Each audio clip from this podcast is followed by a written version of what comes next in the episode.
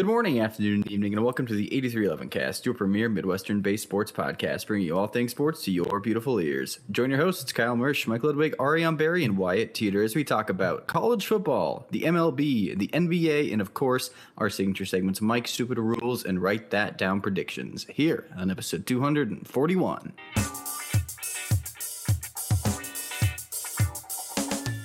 All right, so the MLB season is officially over and we are moving on to the postseason. Uh, we will talk a little bit more about that later on, but we had some pretty sizable rule changes this year for the first time in quite a long time in the MLB. So I just wanted to go over a, a couple year ending stats that are kind of interesting and related. You can look up some more if you would like. Uh, MLB attendance was up 9.6% over last year, which is their largest growth in 30 years. Kind of shows a little bit of interest and excitement over these rule changes people felt like they could maybe go and spend a little bit less time there than they had before. Uh, because games were down 24 minutes on average from last year, which is pretty substantial. Uh, there were only nine games all season that lasted three and a half hours or longer. Uh, the amount of games that lasted three and a half hours or longer last year was 390. So, way, way down on those really long games. Another big change we saw um, was the size of the bases bumped up and this was the most stolen bases in almost 40 years in the MLB. Uh, it was 1.4 stolen bases per game on average, which was up from 1.0.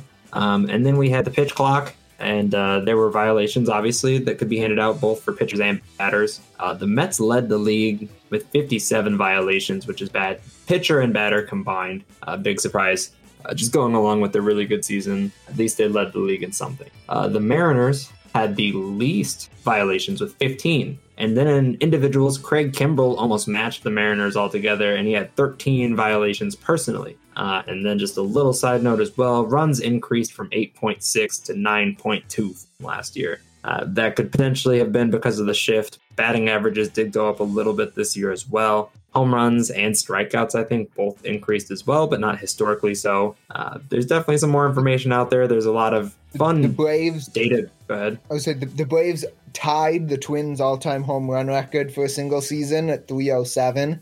They were up going to the ninth inning of the last game of the year, down a home run behind the Twins but they blew that lead and then hit a meaningless home run in the ninth inning of that game to tie yeah. the record. I was upset. But yeah, a lot but of anyway, a lot of fun data to look over this year because of just how big the changes were to the game, and it'll be interesting to kind of look over that. I know something that we were all interested in was: are there going to be an increase to injuries this year with the the changes to the pitch clock? You don't have enough time to recuperate I haven't seen any data on that or any articles on that, but I'll be interested to see if that does come out or if that was factual at all or if it made no change whatsoever. Yeah, when you mentioned the stolen base stat, um, I actually expected that to be a little bit higher, mainly in large part uh, Ronald Acuna himself stealing what was it, 70 bases 70, this year. Yeah. Uh, well, shout out to Bobby Witt Jr. as well. And Bobby Witt got 49. He didn't quite get 50. Uh, he gave it his all in the last two games of the season, but was caught stealing twice and picked off once. Um, Oof, that's I respect that. Though. That is that is rough. He was going for it, uh, but people were definitely not wanting to let him have it. Uh, but what I did look up is I thought there would be more stolen bases than there were 1.4 up like from 1.0 as Ariane had mentioned. So I looked into this a little bit more. Uh, so I wanted to know what was the success rate this year on stolen bases, and the success rate, according to MLB.com, was 80%. So MLB teams were stealing 41% more bases this season than they did in 2022. Uh, there have been more steals in 2023 than any year since 1987.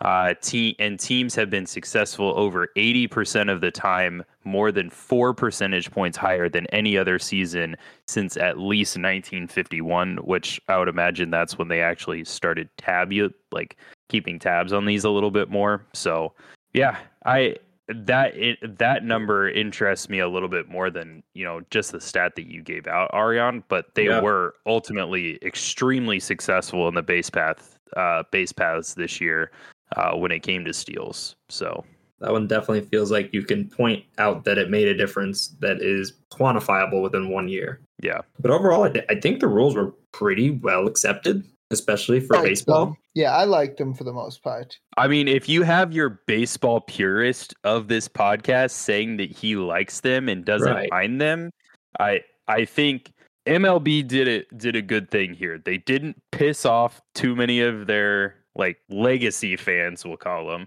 and they brought in a lot of new attendance uh, to these games. So um, it was really helpful for the sport, and we'll see uh, how this kind of shapes up as we head into the postseason this year. Yeah, my only big negative is that they uh, committed to just keeping the stupid Ghost Runner, but uh, apparently they're just going to stick with that, even though everybody seems to hate it, uh, except the players. I was going to say, like fan wise. But uh, unless anybody has anything else, we can move on to uh, college football for this week. I'd also like to add that the Go Universal ahead. DH is also as bad as the Ghost Runner, almost as bad as the Ghost Runner is. Everything else what is fair. The Universal, Universal DH. DH. Oh, sh- it's not as bad as the Ghost Runner. That's it's definitely not as bad, but I don't like it. I agree. I don't like it, but I will say one of the biggest crimes though was the Royals organization not letting Zack Greinke hit in his potential final career game. They let Wainwright um, do it. I was gonna say no. I know. Hit. I know they should have let Greinke do it. I was I was mad about that.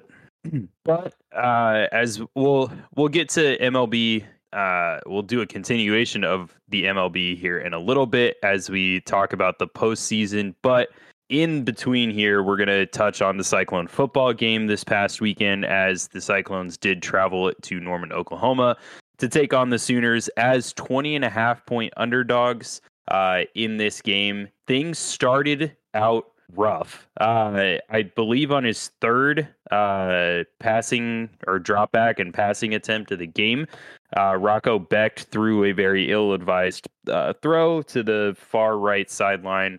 Um, which resulted in a interception and then a nice run back for a touchdown. So Oklahoma got their got it started out with a bang on defense. After that, though, Rocco Becht did have a great uh, rebound drive um, post that and was efficient. They were moving the ball well. They were getting a lot of big runs, uh, and it ended up with a complete breakdown in coverage as Jaylin Noel was able to get a 49 yard touch or a 51 yard touchdown reception uh, via Rocco Becht. Uh, but as much as we would have liked this to be, you know, an old air raid shootout it wasn't. Oklahoma just kept putting pouring it on, uh, and Iowa State's defense really wasn't able to stop it. Uh, as Matt Campbell said after the game, this game basically turned into seven on seven. Uh, there was not a lot of um, pressure that the defensive line was able to get against the OU front. Um, Dillon Gabriel had all kinds of time to scramble around and throw and pick and find places in the defense. Uh, it's hard for a really good defense to defend for that long. If there is no pressure, they get worn down, uh, and it's hard to cover those scramble type situations. Um, lots of big plays, big touchdown drives by Oklahoma. Um, Dillon Gabriel, I believe, had two rushing touchdowns himself, as well as three uh, passing touchdowns. Um, Rocco Becht made some some nice plays in the first half. Um, really in the first quarter. But at the end of the first quarter, it was 21 to 10. Iowa State did cut that lead down 21 to 17. Uh, and then 21 to 20 early in the second quarter. But then after that, that's all she wrote. Iowa State couldn't muster any more points, and Oklahoma scored um, four or 29 points unanswered after that. Uh, so it wasn't it wasn't exactly what we were hoping for. Uh, I was expecting maybe in the second half, Iowa State could at least put together a nice drive and get at least a field goal out of it or a, a touchdown. But Rocco had another interception in the second half, and the offense just looked all kinds of disjointed. Uh, they got away from a lot of the things that were working in the first half, and that's honestly the summary. Uh, they got run out of town um, after the end of the after about uh, seven minutes into the second quarter. So you, I'm pretty sure you jinxed this one, Kyle, because you sent us a message that uh, there were holes everywhere on the Oklahoma defense, and then we don't score the rest of the That's game. That was what it looked like. I I wanted to see if it if I was if I was like, is this OUD? Well, because so here's the thing: they put up a graphic that said this was the best Oklahoma defense in like ten years. Um, on the screen and I after what I was seeing, I was like, are we sure about this, or have they just not played anyone good yet? Where their uh, metrics and efficiencies are are overblown, because um, there were a lot of holes in the defense that we were getting a lot of long runs, which what Iowa State's running the football and getting 10, uh, 12 yards in the ground game. Um, but there there were some opportunities and I don't know what happened to the play calling and if we just started getting uncomfortable. OU's defense finally settled in. They changed their scheme up a little bit. I I wasn't able to follow that aspect to really put that into perspective, but yeah, we just didn't score any points after I sent that message. I mean, in the end, it wasn't a great performance. But what, what did you expect, right? I'm not that disappointed. I expected to get killed by Oklahoma. I would have liked to keep it a little bit closer. But I mean, I'm not upset that we got killed by, by Oklahoma. We can still get to a bowl game. We didn't need this one to get to a bowl game. That should be the goal at this point. That that's about all I got. Yeah, obviously you don't want to get stomped, but when the, the Vegas line is 20, chances are it's not going to be a very close game. Yeah, we are actually able to run the ball decently, um, which is unexpected. We ran for 157 yards, almost four yards per rush, which is pretty good uh, overall. Yeah. I will take that, um, especially considering some of that was lost due to sacks. I guess only two yards, but still. Um, some good averages. Our three main backs averaged 9.6, 5.9, and 8.5 yards per rush. Um, that's much better than what we've been seeing. Um, that is good. I will take that for sure. Some encouraging signs. So we'll see from there. Any other thoughts on this week's game? I don't have any Not others. No. All right. Well, uh, the grind doesn't stop for your Cyclones. They play again next Saturday night game under the lights at Jack Trice Stadium at 7 p.m. on FS2, which I didn't. I'm going to be honest. Until I looked at this right before the episode, I didn't even know FS2 was a channel. So I, I, I don't know how to tell you to watch this. Is that I don't know if that's like a streaming only channel or what. But I mean, watch it if you can figure out what the heck FS2 is. Or maybe that's just a typo on ESPN. Who knows? ESPN's trying to sabotage their broadcast. They're like, yeah, yeah, uh, two. Look for that. Yeah, not one, two. Yep. So I guess figured it'll be on the Fox network somewhere. Um, TCU is currently six and a half point favorites in that game. Um, and ESPN's FPI gives them a 65% chance to win. It seems about right to me. TCU is certainly not as good as they were last year, but they're definitely better than uh, better than the Cyclones, I would say. We have a chance, but uh, I wouldn't say it's a great chance. So we'll see. We'll of course fill you in on everything we see in that game on next week's episode. But really, what we want to spend a majority of our time focusing on this week is Major League Baseball. The regular season ended on Sunday and the playoffs start tomorrow. So we want to give you our MLB playoff preview. Firstly, the bracket in the in the American League, um, the number one seed is the Baltimore Orioles. They held off the Rays um, down the stretch and were able to um, were able to secure that number one seed and first round bye the number two seed after a crazy battle in the AL West over the last three weeks. Houston on the last day came from behind to catch Texas and um, secure that number two seed in the American League. The three seed, as we uh, already knew, would be the Twins. Um, four seed is Tampa Bay. The five seed is the Texas Rangers. And six is the Toronto Blue Jays, with um, the Seattle Mariners ending up just outside um, looking in. They did not quite get um, into the playoffs, so they will. They can start another um, postseason drought like they had uh, like they had prior to their appearance last year. Um, that sets up the matchups in the American League for this week, Wild Card Week. You've got Blue Jays at Twins. Um, those games will start at 3:38 p.m. on ESPN. Um, these are Tuesday, Wednesday, Thursday series, um, and then same thing. You've got Rangers at Rays. Those are two starts on ABC. Uh, any thoughts on the American League playoff race? Do we want to do predictions for how the playoffs are going to work out, or, or, or were, our, our, were our regular season ones so bad we don't want to don't want to go there? I mean, they were pretty um, bad. I don't know about you guys, but I had a pretty high success rate Well, you do know we'll get to about that. us. In, we'll get to that in a second.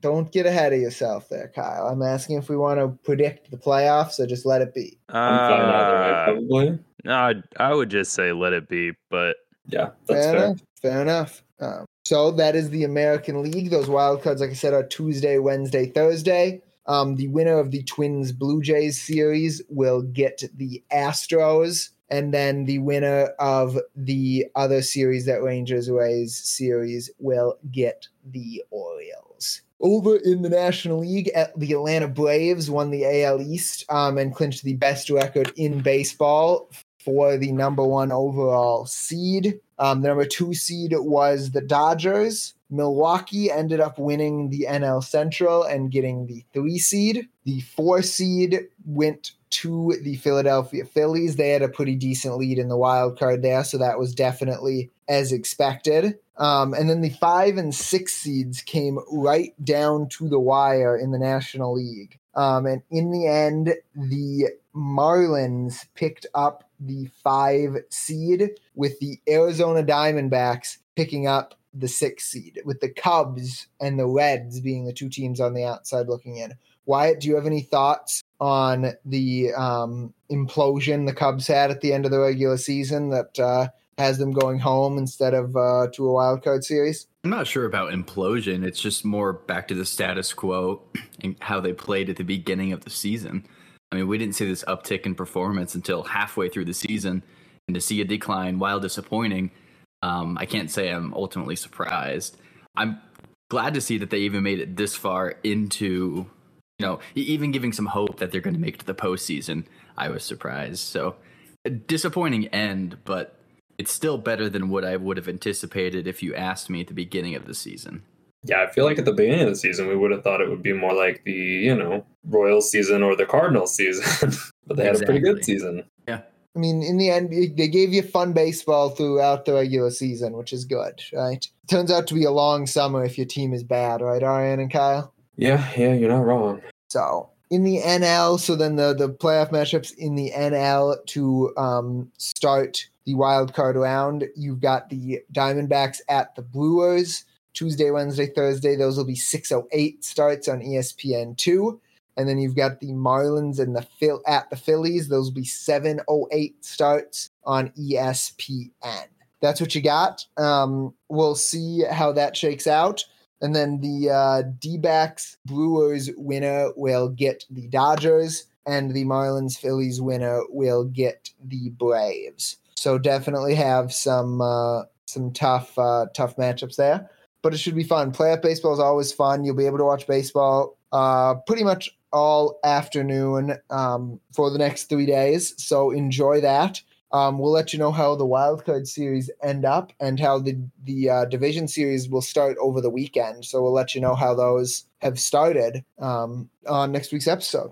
Before we keep moving along, though, uh, we need to review our predictions like we normally do. Um, some of us were average, some of us were good, and some of us were bad. Um, how do we want to do this? We want to go division by division, person by person. What do you guys think would be best? division by Yeah. division, I think. All right. Um, in the AL East, we all were bad. Um, is pretty much what I'll say. Um, is that we were all bad. Um, me, Kyle, and Wyatt all picked the Blue Jays, and Ariane picked the Yankees. So uh, at least for me, Kyle, and Wyatt, um, our teams made the playoffs, though they didn't win the division. Um, and for um, yeah, the Yankees didn't even make the playoffs. So um, so not a great AL East. Uh, nobody, I don't think hardly anybody nationally picked the uh, Orioles. So so uh, that was a surprise for everybody. None of us picked the first or second team in that uh, division, which is really what's weird. In the AL Central is another one we all wrong. We all picked the Guardians, and they finished third in that division. They ended up falling behind the Tigers, even. In the AL West, Kyle, and Ariane were correct picking the Astros whereas um, Wyatt, you picked the Mariners. Um, so three of the four of us were right, uh, and Wyatt, you were not. Um, I had also picked the Yankees as my American League champion, so I also got that wrong. Whereas Kyle had the Rays, Wyatt had the Blue Jays, and Ariane had the Astros. So all of them are still in it for their possible AL champion. So just for the record, I was one and two. Kyle was one and two. Ariane was one and two, and Wyatt was zero oh and three in the American League. In the National League, Kyle, Arian, and myself had the Braves um, winning the NL East. Wyatt had the Mets. So three of us right there. In the NL Central, Ariane and I had the Cardinals, where Kyle and Wyatt got the Brewers correct. In the NL West, Kyle and I were correct with the Dodgers. Wyatt and Ariane were wrong with the Padres. Wyatt and Ariane have also lost their NL champions because um, Wyatt had the Padres and Ariane had the Cardinals, whereas I have the Dodgers and Kyle has the Phillies still in it. And we also have a World Series champion still in it. I had the Dodgers, Kyle had the Phillies, Wyatt had the Blue Jays, and Ariane had the Astros. So four different champions, all of them made the playoffs. There's still a little bit um, of glory left in there for us. Yes, there is. Um, so overall, I was three and three in my division winners. Kyle was four and two. Um, Wyatt was one and five, and hmm. Ariane was two and four. So, I mean, Kyle, that was pretty good. Four out of six division winners is pretty good. Wyatt, that was not great. That's all I'll say. I got one. That's more than I thought I'd get.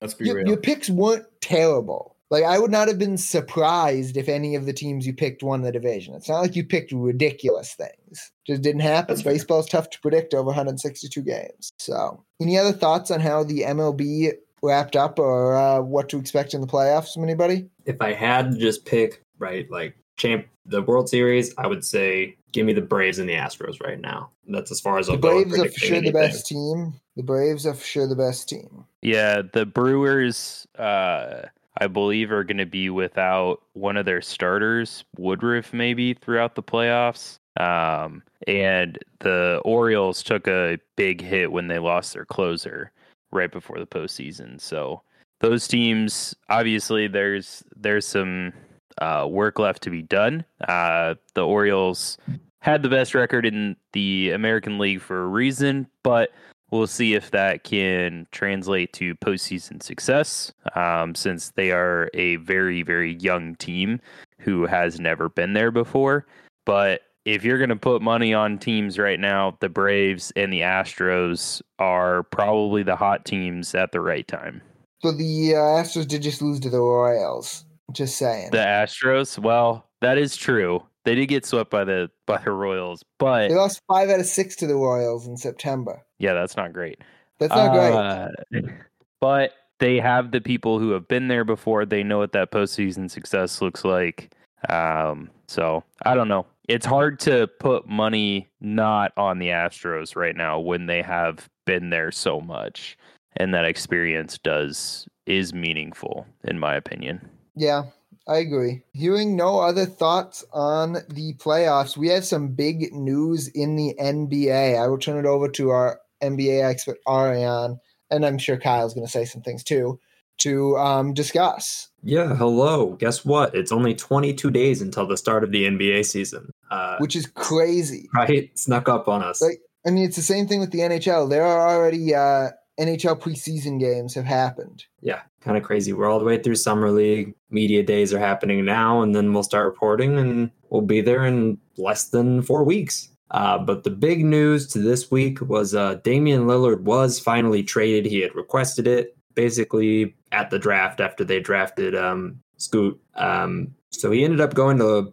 kind of a dark horse. I hadn't really heard anyone speaking about it. Uh, Damian Lillard ended up going to the Milwaukee Bucks in a three-team trade. So the Bucks got Damian Lillard, the Trailblazers got back Jrue Holiday, DeAndre Ayton, Toumani Camara, a 2029 unprotected first round pick, and a 2028 and 2030 unprotected first round pick swap right. And then you may have heard some people who were not on the Trailblazers or the Bucks. The Suns came in as that third team, adding a little bit of depth to their roster. Uh, they got Jusuf Nurkic, kind of a center swap from Ayton to Nurkic, uh, Grayson Allen, Nassir Little, and Keon Johnson. Um, and I would like to talk about parts of this trade, but I'm just, it ties into another trade. So I'll talk about the next one next, and then we'll kind of go team by team and talk about it. Uh, Jrue Holiday, kind of an older guy, doesn't really fit on this tanking or whatever you want to call it, developing young talent Trailblazers team. He would much make make a lot more sense going to a contender who's looking to win this season. So he got flipped for more assets, and Jrue Holiday got traded to the Celtics And the Trailblazers, in return for that, got back Robert Williams III, Malcolm Brogdon, a 2024 first round pick via Golden State. Lord knows how that ended up there, but I'm not going to figure out how. Um, and then they got a 2029 unprotected first rounder from the Celtics as well. So then you look at that, there is potential for them to move on from Malcolm Brogdon as well. Maybe Robert Williams. Robert Williams kind of makes sense with their team a little bit more. He's a little younger. They don't have a lot of big guys there on in Portland, but Malcolm Brogdon doesn't necessarily fit into their plans. So you could see them flip this trade to even more stuff potentially down the road. So kind of interesting there. Um, just some interesting trades overall. I thought both of them were pretty interesting. Um, and then you know we have the questions that we have to ask every time a trade happens: uh, who won, who lost, and uh, really the big thing is who's the who's the favorite in the Eastern Conference. This is a massive shakeup of talent, specifically around the East. So let's go ahead and start with the Bucks. Right, the Bucks ended up getting Damian Lillard, um, kind of continuing on this trend where they started off with uh, Eric Bledsoe, turned Eric Bledsoe into Jrue Holiday, and now we've turned Jrue Holiday into Damian Lillard. So I'm not sure where else they can go uh, to get a better point guard from there. But they've kind of just kept adding and adding and adding. And now they have pretty much the apex point guard. I'm not really sure how you guard a Giannis Dame pick and roll. Good luck to all the defenders. Um, but just looking at their net from last year to this year, they added Damian Lillard and Malik Beasley are kind of their biggest additions in the offseason. You can kind of count Jae Crowder. He only came in at the end and he didn't really play. And then this year they lost Grayson Allen, Jrue Holiday, and I didn't realize they lost Jevon Carter as well. So that's kind of their additions and subtractions. Obviously, what they gain is just the offensive force that is Damian Lillard, as well as another good shooter and Malik Beasley, who's a passable defender.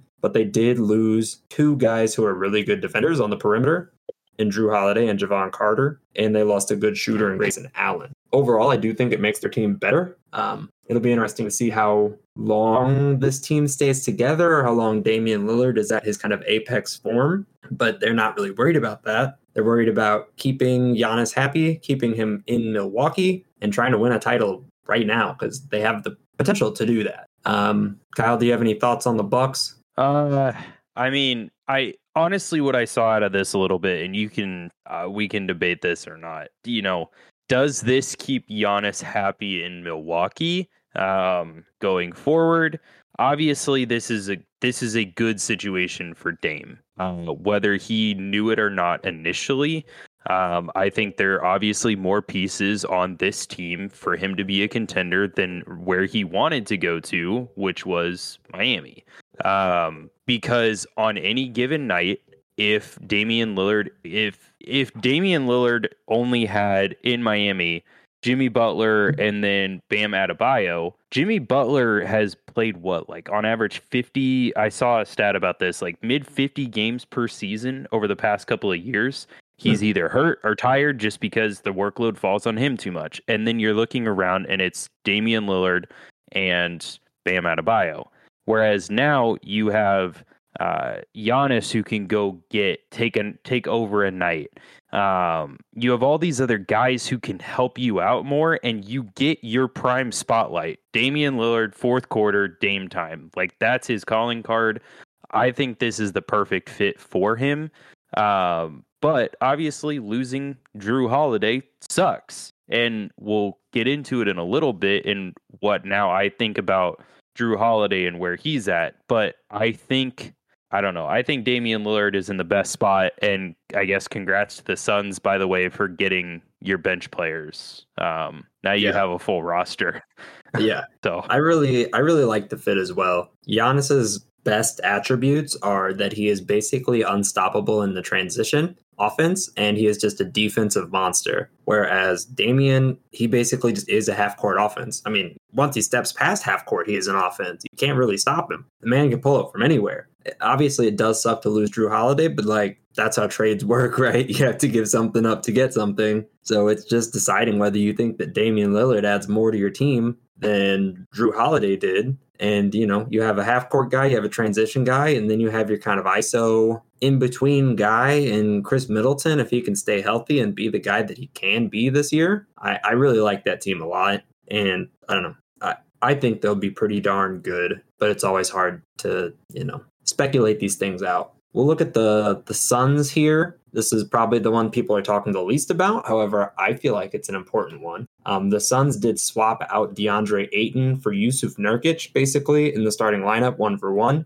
I saw a lot of people saying, "Oh, Jusuf Nurkic is such a downgrade. He's not as good. Why would you do this?" The reason they would do this is because DeAndre Ayton didn't want to play there, right? He asked to be traded. They matched him because they didn't want to get rid of him. He didn't talk to the coaches. He didn't talk to the players. That that's just going to kill your locker room. That's not going to be beneficial for you throughout the year. And with the guys that they have and what they've sent out, they don't have time to baby somebody or feed them post touches if they want it, need to feel important. Like you have Kevin Durant, Devin Booker, and Bradley Beal on your team. You're going to have to suck it up. So while Jusuf Nurkic may be not as good, he has these games where he goes off for like 30 points and 18 rebounds. He's a decent passer, better than people think he is. I think he'll accept his role pretty well. And I think that that is a good switch for them just as far as how they're going to have to play this year. Grayson Allen has shaped into a very good NBA player. He's not a fantastic defender, but he is a good shooter. He's a good scorer. He played in the playoffs when the Bucks won the championship. That's really what you're looking for, right? Playoff guys to add to your rotation. Nassir Little is a sneaky guy who he's a little bit better than most people think he is. You haven't heard his name a lot. He's been injured a little. He's been in Portland, but he could be like a pretty important backup wing guy when all these alphas go to the bench. And then you have Keon Johnson. To be honest, I don't know a lot about Keon Johnson, but I'm sure he's great too. Who knows? Um, and then, I mean, you're looking at the Trailblazers. Let's just mash this all together, right? They end up with DeAndre Ayton, a really good young center who hopefully in a new place, he's a little bit happier, a little bit better. You have Toumani Camara, who, if you've never heard of him, that's because he just got drafted this year. I think he was the 52nd pick. Um, and now you're looking at a 2024 first round pick, a 2029 first round pick, another 2029 first round pick, all unprotected, as well as rights to pick swaps in 2028 and 2030. Uh, so you have a lot of draft capital, and then you have all those players, and then you also got Robert Williams III and Malcolm Brogdon. A center rotation of Ayton and Williams III. That's that's really good if that's what you're going to stick with. Maybe they try and move uh, Williams, but who knows? And you have Brogdon as well, who could be a really good kind of mentor type to these younger guys he's a he's a really good NBA player. He just won six man of the year, you know? That was last year. The only problem is he gets injured all the time, but hey, that helps his uh, bench presence, right? Sit with these guys. So I really like what the Trailblazers got back. I think it was what they got here that I'm looking at is much better than what they were ever going to get from Miami, despite everyone saying, why don't they just take the deal from Miami? That's the best they're going to get. This looks a lot better. I don't think you were going to get what you got for Jrue Holiday from Tyler Herro. I just don't think you are. Um, it'll be interesting to see if they stand pat with the players they have now or if they try and switch around some of those guys from the Celtics. And then you have your last team here that were involved, which is the Celtics. Obviously, they get Jrue Holiday. They get a big, switchable point guard who can play defense and score some. Now, people were saying, I think that the Celtics are the best team in the East now. I think that they're the favorites. I think they're better than the Bucks.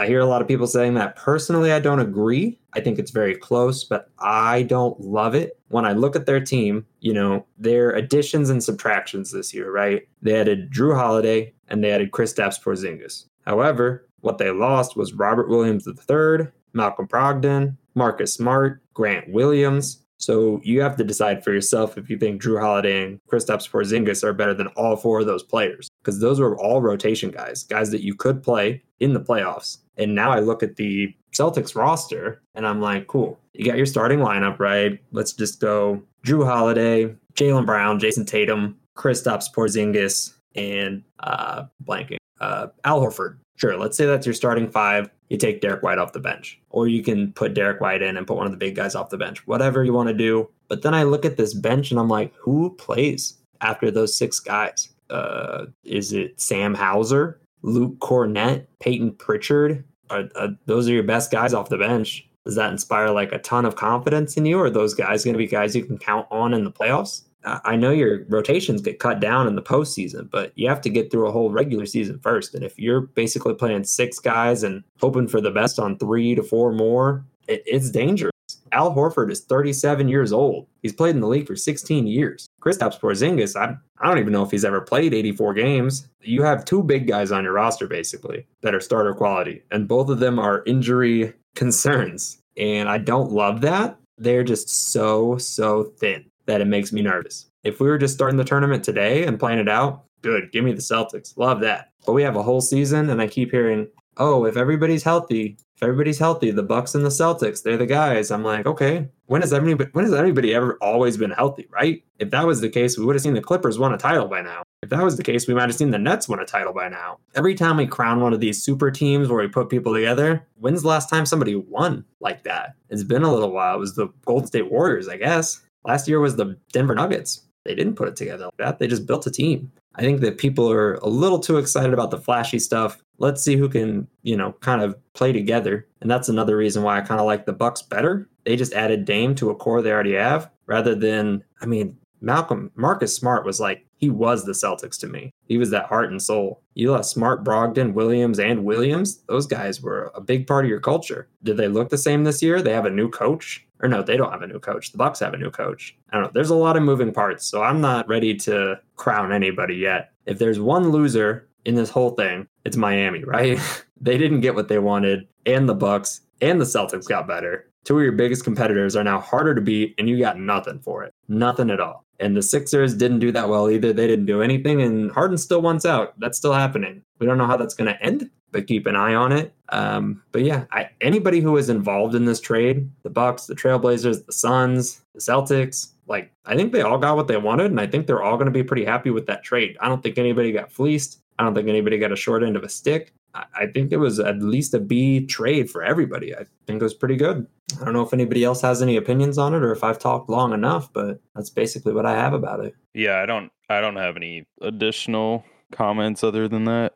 Well, if I just had... I if if it was me though, like I think Jrue Holiday is maybe the missing piece that the Celtics lost, but you do have an often injured Porzingis and now uh, losing Marcus Smart obviously was a huge, huge part of that as well. So yeah, it's interesting to see how the Celtics are set up, but if they don't aren't able to win next year with that core of members or players, do you have to start reconsidering is that Jayson Tatum, Jaylen Brown duo ever going to win a championship together or do they need to find a piece that fits better for either one of those players, whoever they want to stick with. Yeah, I, th- I think personally, if they if they don't play well this year, if you if you get to the conference finals or you get to the finals and you don't win, okay, that that's luck. It happens sometimes. But if you're significantly worse this year than you have been, I think what we need to look at is who's making those decisions in the front office uh, and asking yourself why you got rid of a team that almost beat the Warriors in the finals to add an older defender and an always injured big man when you already had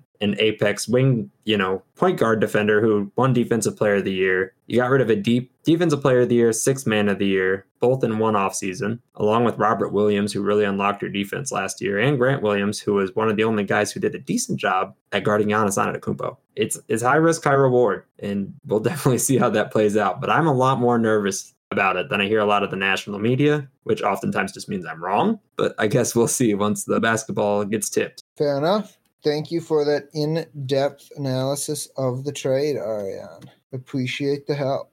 Any other NBA thoughts, or are we moving on to our signature segments? Let's move along. All right. With the MLB playoffs um, coming around the corner, we are diving into some interesting baseball rules here. This is one that I haven't actually seen, but I can definitely see it happening and could be quite the interesting situation. So let's say we've got a runner on first, less than two outs, um, and somebody hits a ground rule double. Okay. Now, the, let's say that runner running towards second base misses second base and starts going to third, and then the ball bounces into the seats. What happens? This is, is going to be sort of a quiz.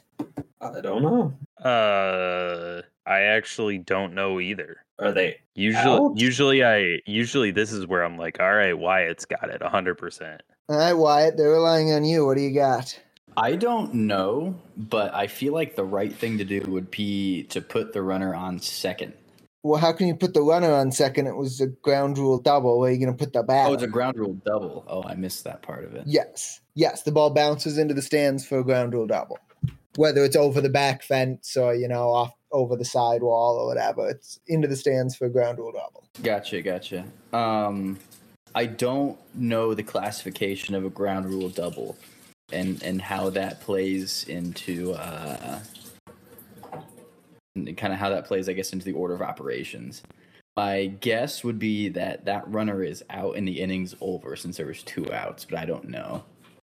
So this is actually so the runner will get placed at third base, right? That's a thing. But since the runner missed, um, since he missed second base, um, the defending team can then go ahead and appeal just like they would on a normal play. Well, you're asking why doesn't he just go back and touch second base? Here's where the interesting rule comes in.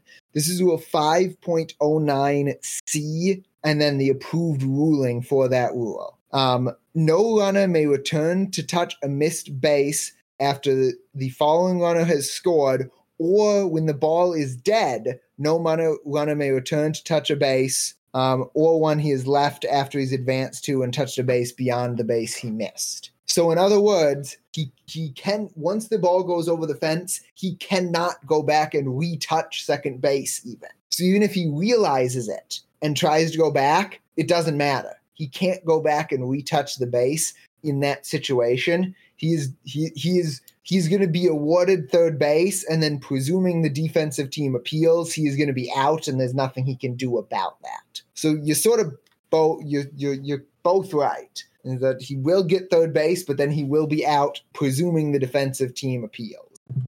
That's what I was trying to get at when I was talking about the order of operations. I didn't have a good way to phrase that. Thinking about football, we have live ball and dead ball fouls, right? And there's some fouls that occur at the snap. And this is kind of similar to that, where as soon as the ball crosses into the stands, it's a dead ball. And I did not know what the status correct. of the ball was. So that, that's kind of what I was getting at with with those comments. But that's interesting. I did not know that. Huh.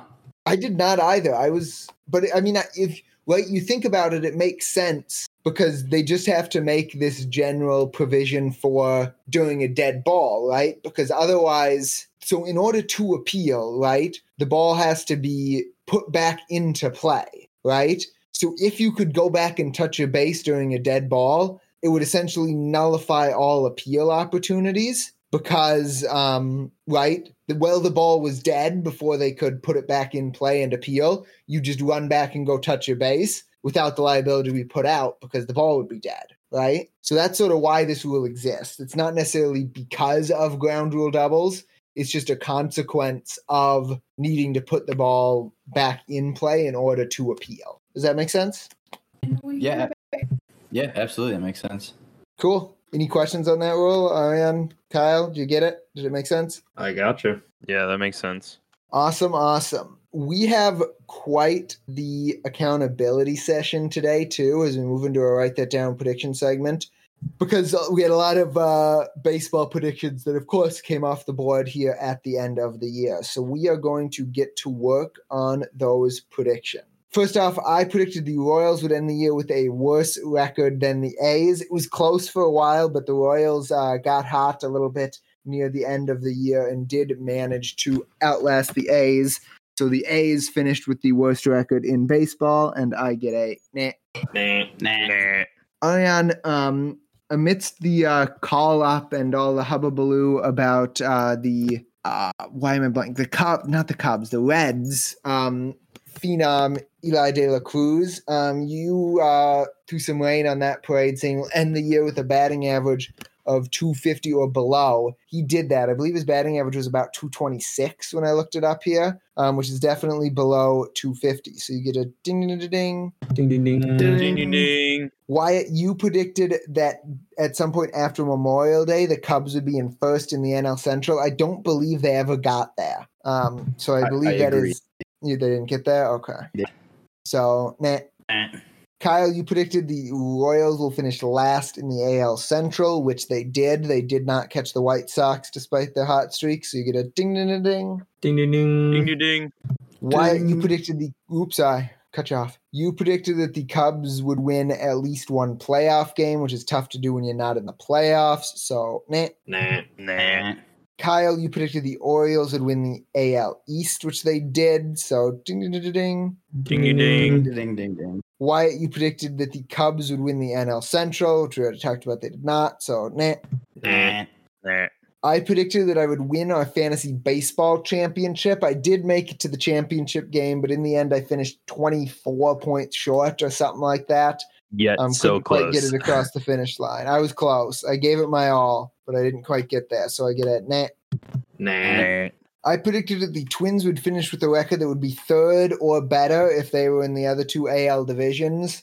In the end, they would have finished. Oh, let me pull up the standings here to get the exact number so I'm not just um, guessing on this. In the end, um, they finished with a record that would have put them fourth in the AL East and fourth in the AL Central as well, or the AL West as well. They ended up finishing a game behind Seattle and two games behind Toronto for third in those respective divisions. So I get a nah. Nah. Nah. Ariane, you predicted the Cardinals would get to 75 wins this year. They only got to 71. So, nah. Nah. Nah. Nah. Very nice. You did, however, predict that they'd win a series by the end of the year, which they did. They knocked off the Reds in the last series of the year. So, ding, ding, ding, ding. Ding, ding, ding. Ding, ding. Ding. Josh predicted that the Packers would beat the Lions by more than three. They did not beat the Lions, so they definitely didn't do it by more than three. So, nah. Nah. Nah. And Wyatt, you predicted a Cyclones cover against um, OU, which, as we talked about, we did not cover that 20 point spread. So, nah. Nah. Nah. Nah. That finally is the end of our accountability session. So, uh, Ariane, you want to start by getting this prediction back up on the board? Yeah, let's get it started with a prediction that is barely even sports related. Um, as I they stated, don't have to be sports related. That That's is not true. in the bylaws.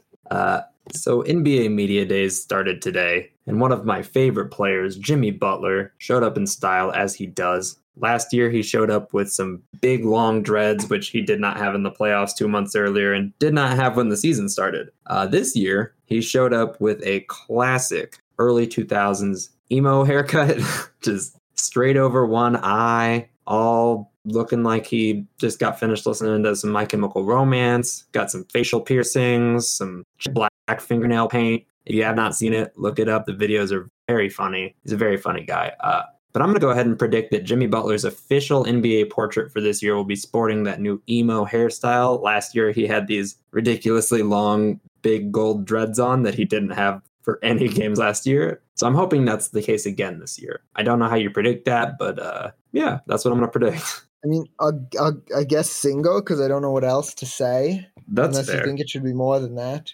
No, I have no idea. So a single's fine. Sure.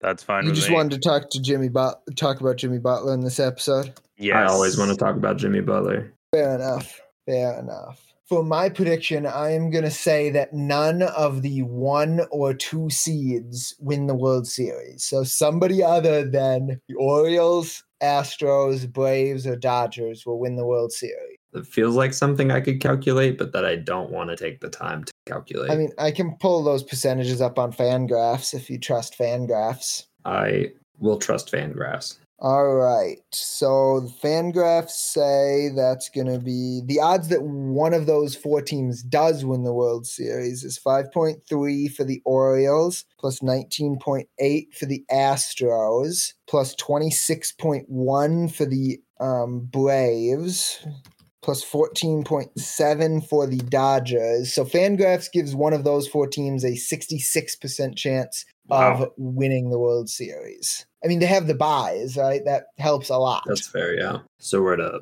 what, 34%? 34%. Yep, just over a third. I was going to say, I like a double. Sure. Yeah. That it seems a little generous, but that's fine. I will take the double. I was in between double and single for that, so double I'll take. Yeah.